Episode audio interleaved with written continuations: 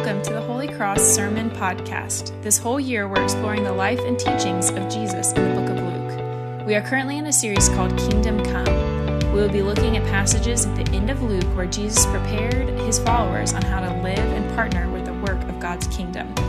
Join us now as we dive into another passage. Let's pray a moment. Lord, thank you this morning as we come to the scriptures. We pray that you would meet us in them. Come, Holy Spirit. Come and speak to our hearts and our minds. Come and fill your scriptures and open them to us. Come fill my words, O Lord, that they might lead us to Jesus. We pray in his name. Amen. Amen. Please be seated. I heard a story about an Anglican pastor and a Catholic priest who were standing on the side of the road one day holding signs.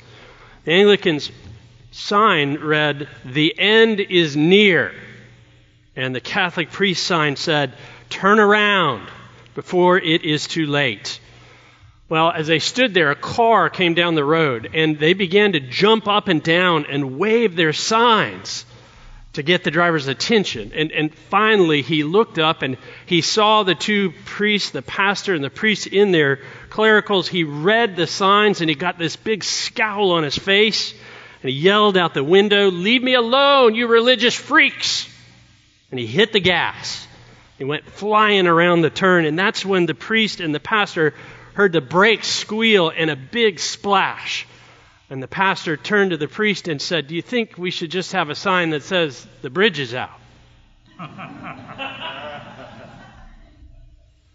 We're getting near to the end of our year long journey in the Gospel of Luke, and it does seem fitting to me that Jesus is teaching at this point on the end times. And he's painting a general picture of what life will be like between his first and his second comings. Now, when it comes to the end times and biblical prophecy in general, people tend to go to the extremes.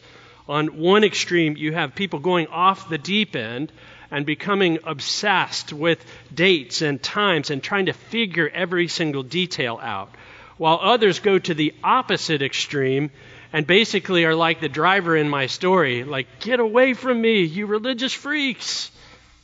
I want to counsel you that either extreme is not the place to be, but that we need to find our place in the mystery of the text. Entering into the biblical text, even though it is difficult. Make no mistake, it is difficult, and Luke 21 is particularly difficult. Now, by way of reminder, this is called the Olivet Discourse because Jesus gave this sermon. It's an extended sermon he gave it on the Mount of Olives, over, which is a hill that overlooks Jerusalem and looks down on the temple.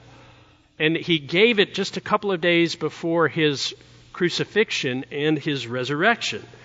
And so uh, we need to know that this Olivet Discourse is not just recorded in Luke, uh, 21. It's also in Matthew 24 and Mark 13.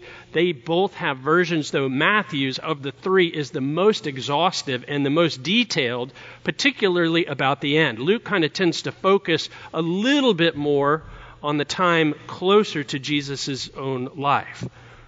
And so when you approach this text, this Olivet discourse, we need to understand that really good Bible believing Christian scholars have disagreed on how to interpret what Jesus is saying. So that means we need to come at this text with humility. Whenever you see biblical prophecy, you have to come at it with a kind of humbleness. That's how we always approach the Lord, but especially the things that are particularly mysterious. We want to come with a kind of humility, understanding we don't have all the answers. Now, last thing by way of preface biblical prophecy, and I've said this before, but it, it bears repeating, it tends to telescope. And what that means is that it generally has an application in the immediate, near the time at which the prophecy is given, and then it telescopes out moving towards the end of all things. So if it was a prophecy given in the Old Testament, often it had an application in the life of the people of Israel, and then it would move out toward the Messiah, the first coming of Christ, and then it would find its final fulfillment in his second coming in what's called the day of the Lord or the end times. And so Jesus is operating squarely in biblical prophecy with an immediate application that extends out to the day of the Lord. Very important to understand, or you'll misunderstand how to come at the text. All right, so we're in the middle of the sermon. If you were here last week, Trevor started us off as the first part. Jesus is telling his followers that the temple that looks so permanent, so beautiful, so glorious, so indestructible is going to be completely gone. And they're just baffled by it. But they ask him when, and he begins to telescope out to describe what's going to happen down through the ages between his first and second comings. He said it'll be a time where there'll be all kinds of false messiahs, false saviors, people that will want to put our trust in who claim to be him, the deliverer, the one who will save us.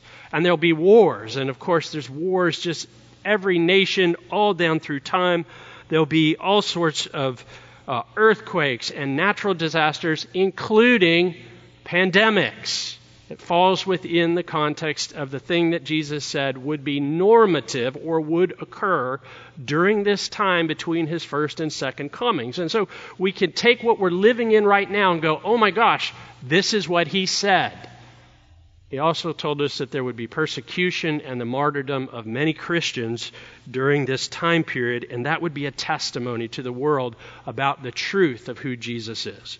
All right, so having laid that long foundation, Jesus now zeroes in on Jerusalem, and we go to the text in verse 20.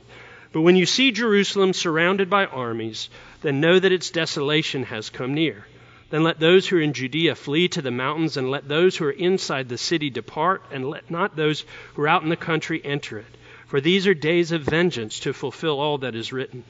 Alas, for women who are pregnant and for those who are nursing infants in those days, for there will be great distress upon the earth and wrath against this people. They will fall by the edge of the sword and be led captive among all nations, and Jerusalem will be trampled underfoot by the Gentiles until the time of the Gentiles are fulfilled. All right, let's see if we can dive into that a little. Jesus is prophesying and describing the destruction of Jerusalem, and that happened in 70 AD, about just a little less than 40 years after the time at which he is speaking. What happened was that the Roman legions came and, as he said, completely surrounded the city, and they destroyed it.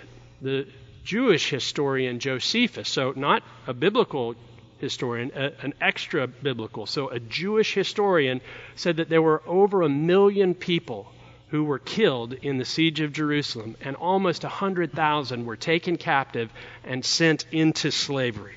It, it was a tremendous event. But church history tells us that many Christians escaped Jerusalem because the words of Jesus here in the Olivet Discourse. Now, why does this matter? Apart from being some kind of factoid of history. Like, oh, thanks for telling us that this morning, Chris. I, I think it's two things, really. First, because the fall of Jerusalem happened exactly as Jesus said it would, it serves to validate the authenticity of his prediction about the end times. If he got that right, then it would stand to reason he might also understand what's coming down the road. And therefore, we ought to pay attention. Even though it's really hard to imagine this end. I mean, let's face it, in our culture, most people are like, eh, I don't know, this is kind of weird. So, so that's the first reason why we want to understand what's going on here. But the second thing is this the destruction of Jerusalem shows that God is very serious about sin and about the rejection of his son Jesus.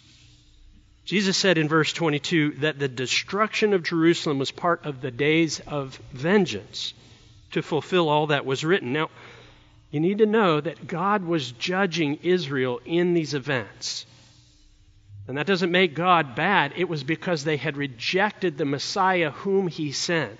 They had rejected the Son who was given. They had rejected God's offer of mercy and grace. And so there was a price that was being paid for it. Now, as painful as that is, and it's painful, it's, it's, it's awful, the way Jesus describes what would happen and the way Josephus writes about it. I've left out a lot of the details. As painful as that is, that is a pittance compared to the judgment that awaits those who reject God's grace and forsake the forgiveness God offers us through his Son Jesus. See, we can respond in unbelief, we can remain in our sin, and we will face God's judgment. Or we can flee from that judgment by running to his Son, by repenting of our sin, by turning away for, from life lived our own way and for our own ends, and running to Jesus Christ to ground ourselves in the offer of freedom and the offer of love that is given in the cross and resurrection of the Lord. We are in a time in which the Scripture tells us all who call upon the name of the Lord will be saved. Back in 2000, in Seattle, they were destroying the Seattle Kingdome. That's where the Seahawks and the Mariners used to play. And um, it was quite an event. It's a 25,000 ton building. I mean, this was a big place. And they were blowing it up, it was being demolished. What was so remarkable about the event was the kind of extreme measures that the company took that had been hired to demolish it. Right? The engineers checked and rechecked the structure. The demolition experts like checked and rechecked and rechecked the explosives. The authorities evacuated everybody for many, many, many blocks around. And then when the countdown came, they had all these safety measures that were in place to allow them to stop in the event that something went haywire. The workers were individually accounted for by radio. The explosives were checked a final time. A huge public address system was, was announced through the streets. Basically, every reasonable measure and more was taken to warn people of the impending danger. Friends, the Bible declares that there will be a final judgment on sin and on this sinful world. And like the engineers who blew up the Kingdome, our Heavenly Father has gone to great measures to make sure everyone who wants to, operative word, everyone who wants to, can get out safely. How does He do that? Well, you've been given a conscience. And unless you've seared your conscience through sin, your conscience is designed to help you discern right and wrong. And the Spirit of God is given to speak to our consciences, to help us to move toward the Lord, to draw us to Him. We have been given the prophets and the apostles who wrote down the words of God for us so that we can know who He is and to understand what His plan is all about. We've been given the church the church is part of the message of God to us. And what we do here on a Sunday as we week in and week out celebrate Christ's death and resurrection, the church has been given to help us know and to understand the safety and the draw of God for us to Himself. And of course, He gave us His Son. The question, though, for every person is this Will you believe and respond?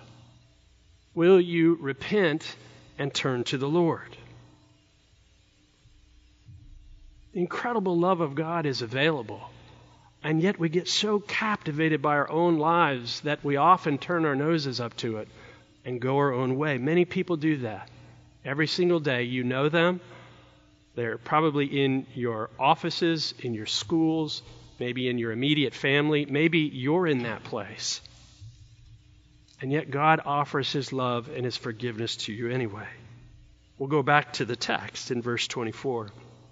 Jesus speaks about this time of the Gentiles and it's a time of the Gentiles which will be fulfilled.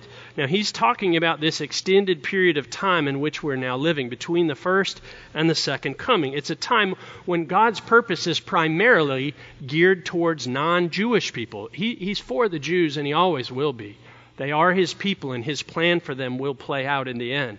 But right now, the Spirit is moving in this time of the Gentiles, trying to draw in those of us who are outside of the covenant of God with Israel. And that's going to go on until he comes again. The time of the Gentiles is what you're a part of and what I'm a part of. And if you've responded to salvation in Christ, you're part of this great ingathering that God is doing at this time in history. The Apostle Paul spoke about this also in Romans 11. He wrote, A partial hardening has happened to Israel until the fullness of the Gentiles has come in. So, when finally all the Gentiles come in who are going to respond to the message of God's grace, then God's plan continues to unfold at the second coming of Christ. So he's described Jerusalem's destruction. He's told us about this time of the Gentiles, and then he again shifts out to the future once more. And he describes his return in verse 25.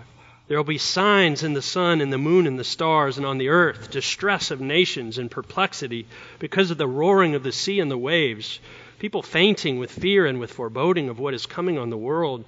For the powers of the heavens will be shaken and then they will see the Son of Man coming in a cloud with power and great glory. And when these things begin to take place, straighten up and raise your heads, because your redemption is drawing near. Jesus says when he returns, it will be absolutely unmistakable. It will be an obvious thing. There'll be some kind of violent change in the natural order, signs and sun and moon and stars as the heavens are shaken in that lesson from Peter that Skip read us. It says, But the day of the Lord will come like a thief, so it's going to happen suddenly. And then the heavens will pass away with a roar, and the heavenly bodies will be burned up and dissolved, and the earth and the works that are done on it will be exposed. now, that might seem really hard to believe, but Peter tells us hey, just like judgment came on the earth once before in the flood, and people didn't believe it then, and were caught unaware, so also a judgment will come again. But this time it won't be by water, it will be by fire. Now, we don't know what that means. Does that mean nuclear war? Does that mean, you know, the ozone burns up? We don't know. The scripture leaves that part blank. It just paints this picture of the way in which it will occur as the biblical writers were trying to describe, and even Jesus, who is giving a picture but not all the details of what's coming down the road. So there's going to be these signs, this violent change. But then he'll also, he says that his coming is going to be marked by dismay, right? The time and his return is going to have all kinds of perplexity involved in the nations of the world. There's going to be a lot of confusion on the earth. And he says there will be fear and foreboding. Now let's just think about this year for a moment, right? Like maybe a few years ago we would have gone, I'm not so sure what fear and foreboding in a nation looks like. But this year, we've experienced what it feels like to have fear and foreboding. I mean, think back to the early parts of the year when this thing was first happening and we had no idea what was up. And we were all like, just like, remember when you were panicked to go to the grocery store? You might still be, but, but remember those first days and, and think about the way fear has captured our nation and the world, and think about the whole electoral process. Like we've experienced what fear and foreboding is in a nation. However, at the coming of God's Son, it actually says that people are going to faint with fear. I, I'm not sure I saw that this year. There's going to be a widespread panic on the earth. If you've ever seen a crowd in a panic, or you've seen a video of a crowd in a panic, I mean, it's bedlam, right? It's a free for all. People scramble over the tops of each other to try to get away from whatever is causing the panic. Now, imagine billions of people in a panic all at the same time. And we don't know how long that will last. But amidst this kind of universal confusion, verse 27 says, there is cause for hope. Everybody say hope. Hope. hope. There's cause for hope because then Christ will appear. Then they will see the Son of Man coming in a cloud with power and great glory. So different from his first coming.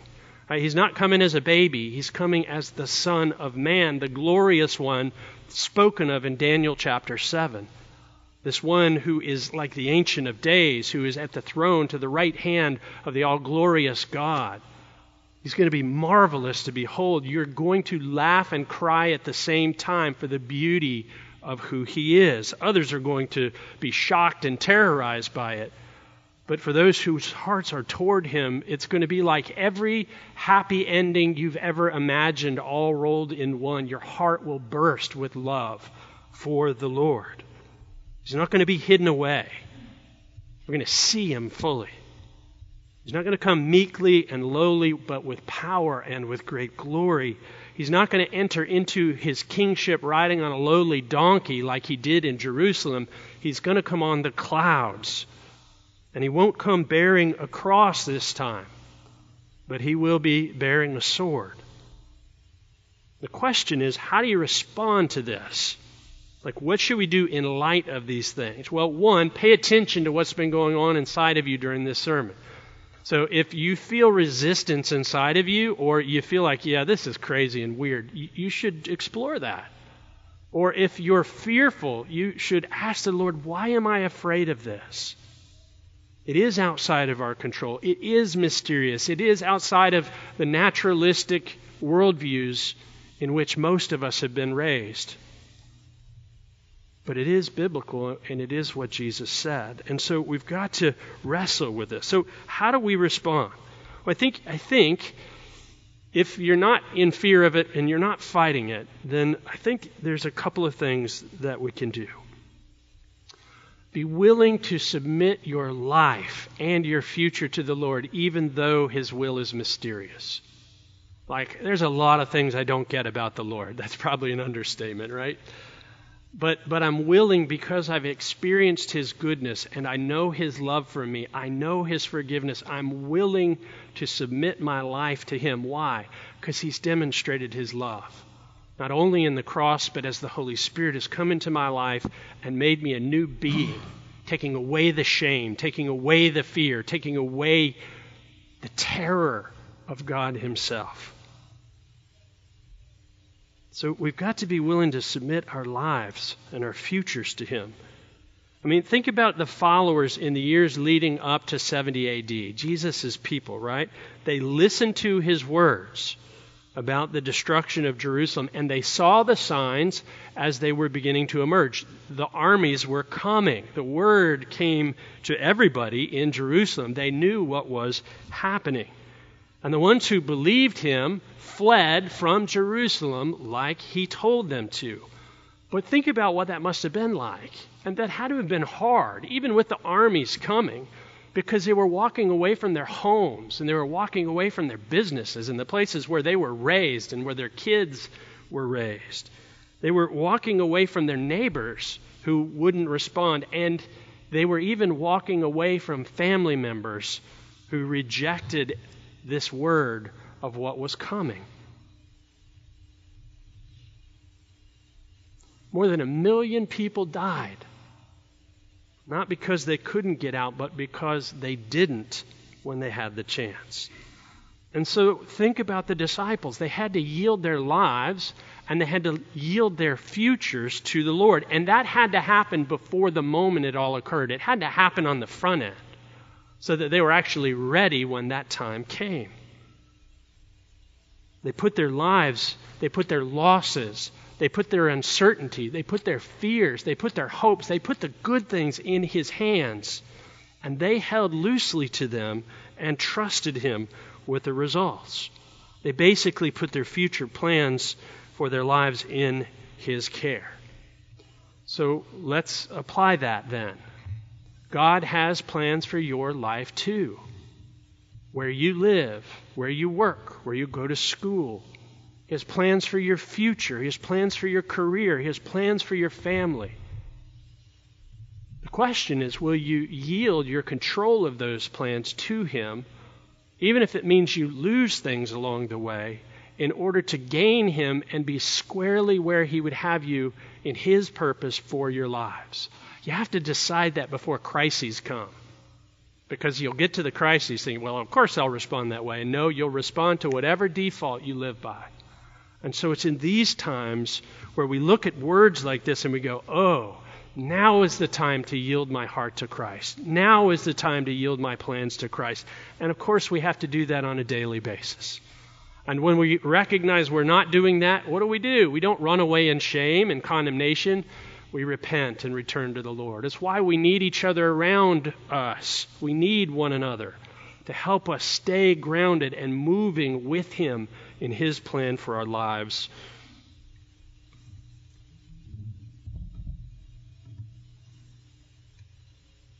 We have to learn to trust Him. And when you do that, you'll be a little bit different. You don't have to be weird, but you will be different from the people around you. Because the culture says, eat, drink, and be merry. It's all about you. Get as much as you can while you're able. Now, the second thing I think is this never forget, really hear this, Never forget that the present world order will give way to a completely different future. Because if you understand that and you begin to look at what the scripture says and begin to learn what the times will look like, if you understand that something completely new is going to come, a new heavens and a new earth, then you won't get too high in the good times and you won't get too low in the bad times.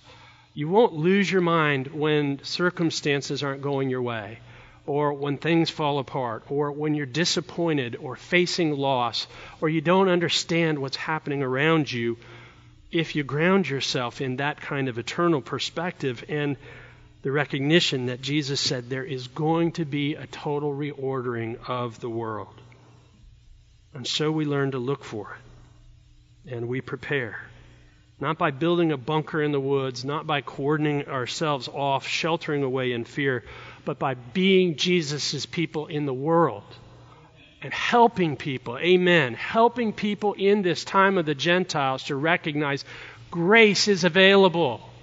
The love of God is freely given to all who would believe. That's the call. That's the line woven through whatever purposes He has within your individual lives. That whatever you do in the midst of that, it's helping people know the love of God and Jesus Christ.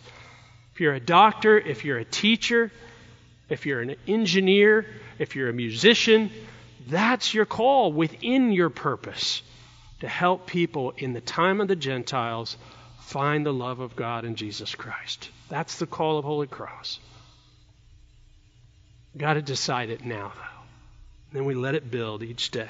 I love the way the message translation puts 2 Peter 3. This is what I'll close with. It's, it's a really, uh, well, I'll just read it. Verse 11. Since everything here today might well be gone tomorrow, don't you see how essential it is to live, to live a holy life? So to live differently, not weirdly, but differently, set apart, right? In the midst of love for God, in the midst of love for others. That's a holy life. Daily expect the day of God, eager for its arrival. The galaxies will burn up, the elements melt down that day, but we will hardly notice. We'll be looking the other way, ready for the promised new heavens and the promised new earth, all landscaped with righteousness. Let's pray. Lord, stir in our hearts a sense of something so much bigger than ourselves. Help us not to run or to dismiss or to be afraid of what your word says will come, but to ground ourselves safely in your grace, to allow ourselves to respond in repentance and in trust to your Son Jesus. And in that place, empowered by your Holy Spirit, to live our lives with good news on our lips, good news in our hearts, encouragement for the world to know your love. We pray, Lord, you do this work in us. We ask in Jesus' name. Amen.